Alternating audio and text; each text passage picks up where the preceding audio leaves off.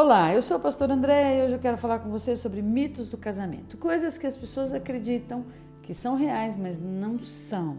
Primeiro, o casamento muda a outra pessoa. Não muda. O casamento somente revela quem a pessoa é de verdade. Se você tem a expectativa de que você vai conseguir mudar a outra pessoa, você vai ser frustrado. Então tome cuidado com essa frustração, ok? Segundo, a vida 2 vira rotina. A rotina, ela faz parte da nossa vida e até certo ponto ela é saudável, porque organiza né, o nosso dia a dia. O que seria de nós sem a rotina? Nós seríamos completamente atrapalhados no nosso dia a dia. Na verdade, o que atrapalha muito a vida 2 é a mesmice. Mesmice é fazer as mesmas coisas né, sem objetivo nós precisamos lembrar que nós prometemos ser eternos namorados. Lembra disso? E namorados saem juntos, namorados jantam juntos, tomam sorvete juntos, né? deitam no chão para conversar sobre nada, viajam juntos, passeiam juntos, né?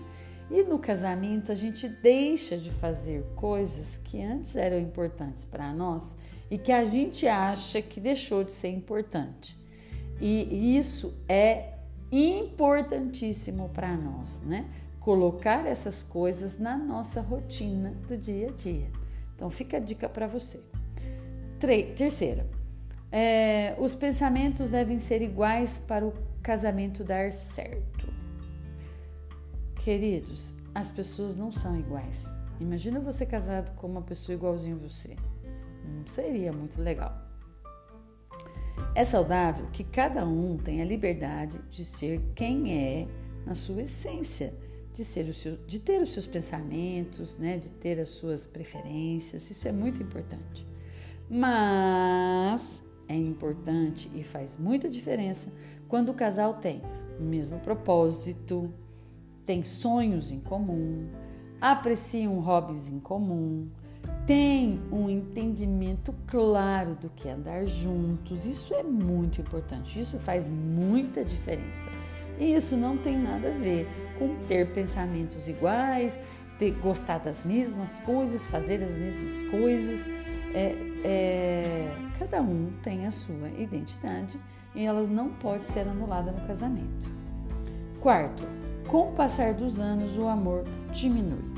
Isso é uma crença de muitas pessoas, até justificativa. Muitas pessoas dão essa justificativa para, para separar.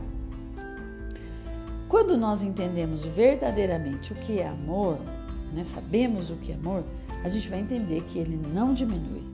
Porque amor é algo que vai sendo construindo ao longo da nossa história. O problema é que o fato da gente estar casado com alguém não impede da gente é, é, sentir tristeza, sentir raiva da outra pessoa, né? Ficar bravo com a outra pessoa e até mesmo de discordar da outra pessoa. O fato de amarmos o outro não quer dizer que eu não possa discordar do outro. Na verdade, gente, o que precisa acabar, né, é a paixão. Porque ninguém aguenta ficar apaixonado por muito tempo. Né? A paixão ela não sustenta. É, nós sabemos que uma paixão ela dura aproximadamente dois anos. Então ela precisa ser substituída pelo amor. É, quando ela, a gente aprende a substituir a paixão por amor, a gente começa a entender o significado de amar o outro. Por isso é importante saber a diferença entre paixão e amor. Porque aí você vai compreender que você ama e ama muito a pessoa que está com você. Quinto, no casamento, tudo sempre tem que continuar a mesma coisa. Isso não vai acontecer. Se você também tem essa expectativa, você vai ficar frustrado, porque existem muitas coisas que acontecem ao longo da nossa vida que vai fazendo com que a gente amadureça, que a gente enxergue as coisas de uma forma diferente.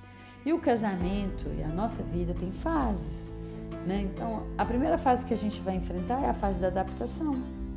Quando nós casamos, nós entramos nessa fase porque a gente vem de famílias diferentes, de cultura diferente, né? É, tem conceitos diferentes, então a gente precisa se adaptar um ao outro.